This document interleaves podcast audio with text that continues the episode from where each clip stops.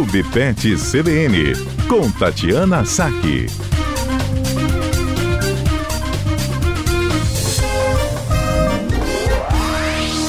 Tati Saque conosco para trazer aqui sua conversa no Clube Pet CBN. Já deixa então o número aberto. A partir de agora você fala o que, que você dá de petisco para o seu pet. O número é o 99299 4297. E se você está perguntando isso, Tati, é porque tem orientação à vista, hein? É, vamos falar um pouquinho sobre alimentação de cães e gatos, que eu acho que é um tema que sempre rende bastante assunto. Uhum. Os, a maioria dos, do, dos tutores tem bastante dúvidas a respeito, né?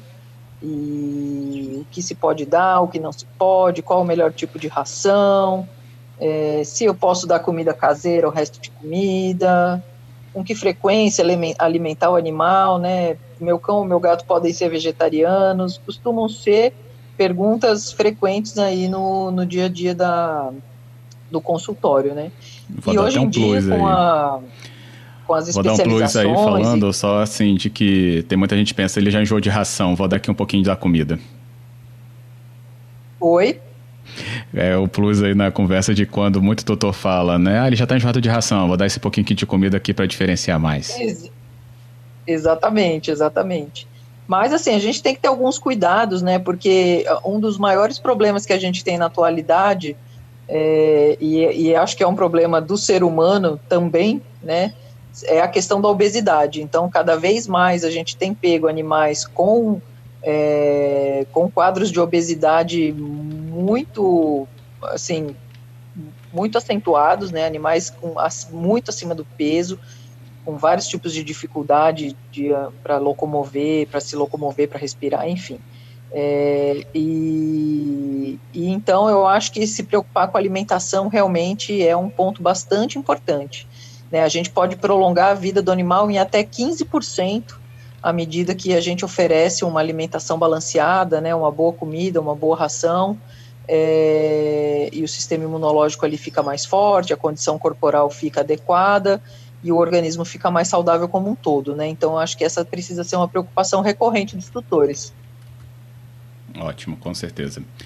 Bem, vamos lá então. Essa atenção muito importante, já que tem tanta dúvida, o que, que você elencaria então para a gente deixar aí para o ouvinte? É, na verdade, assim, eu vejo que um ponto bastante importante é que as pessoas muitas vezes se baseiam única e exclusivamente na, na, no nível de proteína de um pacote de ração, né, para escolher um, um, produto. Mas existem vários aspectos, assim, vários conceitos da nutrição que a gente tem que considerar na hora de, na hora de escolher uma ração. Né, e a gente tem que levar em, em consideração a espécie, a idade do animal, é, a raça, né, é, e tentar encontrar um produto que seja adequado para cada condição, é, se, se esse animal tem doença crônica ou não, então às vezes o animal tem um problema crônico de saúde e precisa comer uma dieta específica. Então, assim, o ideal é que o veterinário faça essa orientação, né, para o tutor, e que, e que seja um alimento de uma qualidade, assim, de uma qualidade superior.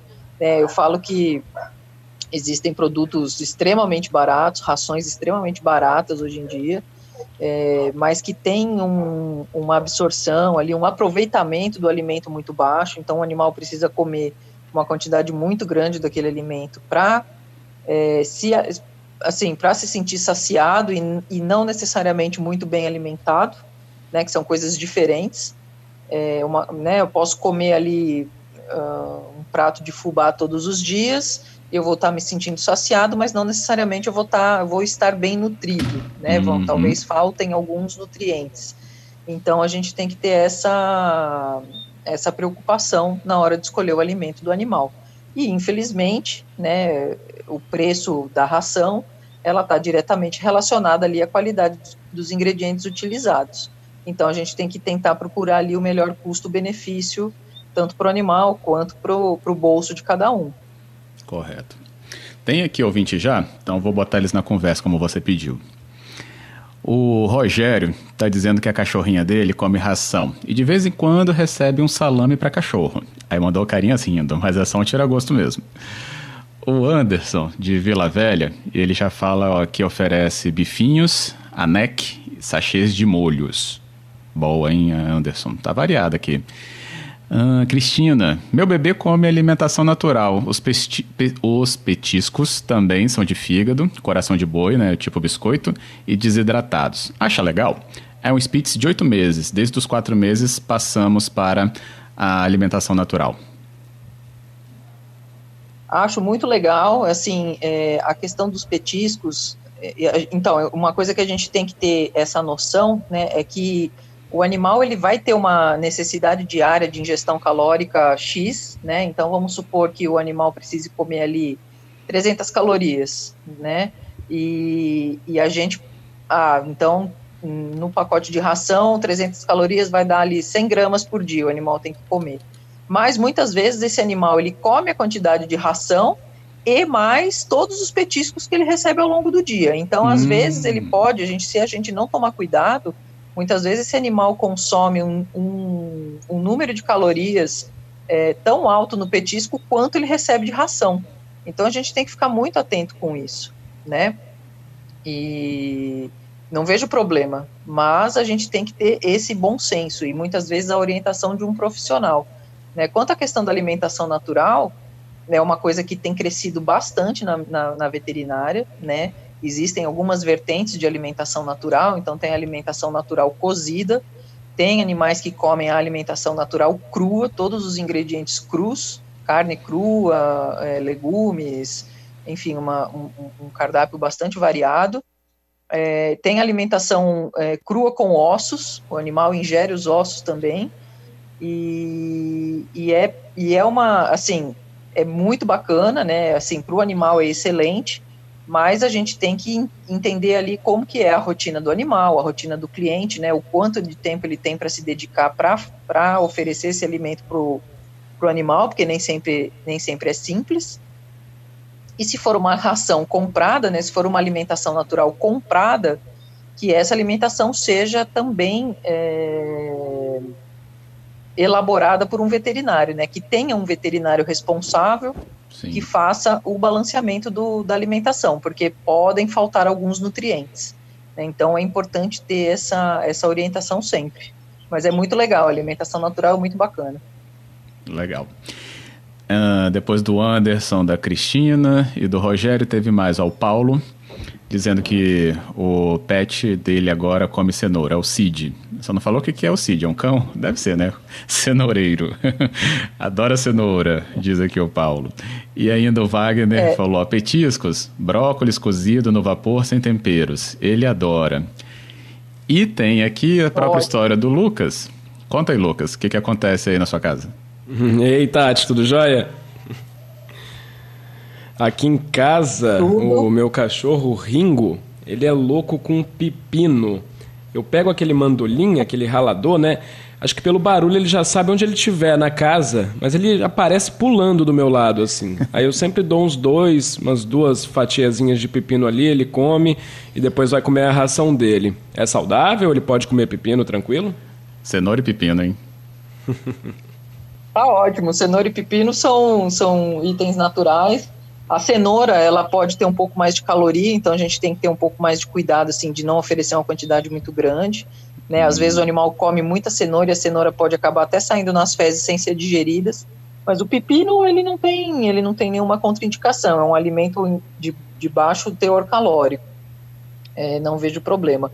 E, hum, é, e o que a gente tem que prestar atenção também, né, quando a gente fala de alimentação natural, é que a alimentação natural é bem diferente de resto de comida, tá? A gente ah, não pode é. confundir as coisas.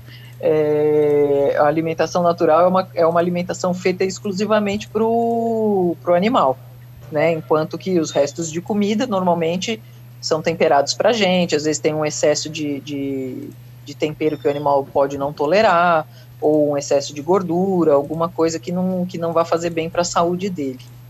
Uhum. E o brócolis pode também. E o brócolis, verdade, o brócolis pode.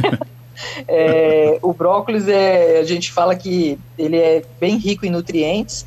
É, o interessante, às vezes, é o animal não comer o brócolis todos os dias, comer ali umas três vezes na semana, mas é um petisco saudável, né? Eu sempre falo assim, que se você tiver a oportunidade de oferecer para o seu animal um petisco mais saudável, é, se ele já tem uma boa ingestão calórica ali através da ração, se você oferece um petisco de baixa caloria, é, a chance dele ter um problema com obesidade acaba diminuindo, né? Então, é, às vezes substituir, substituir um, um, bifinho que é muito calórico ou, ou um determinado biscoito é, por alguma coisa mais natural é, é bem legal. Olha, rendeu, hein? Acho que a gente vai ter que voltar na alimentação no próximo. Mas eu hoje, eu vou usar aqui três então, para a gente concluir. É, foi ótimo, hein? Tem um monte aqui, mas eu vou ter que usar três então que estão bem parecidos aqui. A Dani está dizendo que tem um cãozinho de 11 anos e acha que ele tem distúrbio de alimentação porque ele é muito guloso, parece ter uma compulsão. Hoje ela faz o controle dele com uma ração para cães obesos. Só que ele está comendo tudo pela frente, até fezes na rua na hora do passeio. O Yuseu diz que tem dois cães e segue a orientação da sacola de ração, mas parece que ambos estão emagrecendo. Tem alguma forma de calcular? E a Débora fala: problema das minhas é a castração, né, a obesidade depois da castração. Usam é, ração super premium é, na quantidade pesada como no rótulo, mas engordou bastante as duas, a Mel e a Safira. É, realmente, assim, a, a castração ela é um fator de, de, de ganho de peso para as cadelas, né, então a gente tem que tomar um pouco de cuidado. É, com alimentação, às vezes tem que trocar a alimentação para uma alimentação light ou ficar um pouco mais atento com é, a atividade física que o animal vai fazer, porque às vezes esse, essa cadela tende a ficar um pouco mais parada, tudo. É, então, assim, cada caso é um caso. Existem raças também que têm uma predisposição maior a ganhar peso e depois da castração isso pode acontecer assim de forma mais intensa, né, ganhar, um, ganhar mais peso do que o esperado. E é uhum. preciso e é preciso ter esse cuidado, sim, com certeza. Agora, a, o saco de ração, né, ele te dá ali mais ou menos uma necessidade básica, né, para um animal, é, por exemplo, que faz um determinado um nível de atividade média. É, só que muitas vezes, se o animal for muito enérgico, fizer muita atividade, ele talvez precise de uma quantidade um pouco maior. Uhum. Beleza. Então a gente precisa, então a gente precisa tentar equilibrar ali e, e de repente aumentar, né? E saber se, esse, se esses animais podem ou não estarem doentes, né? E, e, e estarem perdendo peso por causa disso. Mas precisaria avaliar mais a fundo o que está acontecendo. Show. A gente vai voltar ainda para conversar então no próximo quadro mais sobre alimentação direitinho aí com os ouvintes. Tati, obrigado, hein? Obrigada, Fábio. Até a próxima quarta. Até a próxima, com certeza.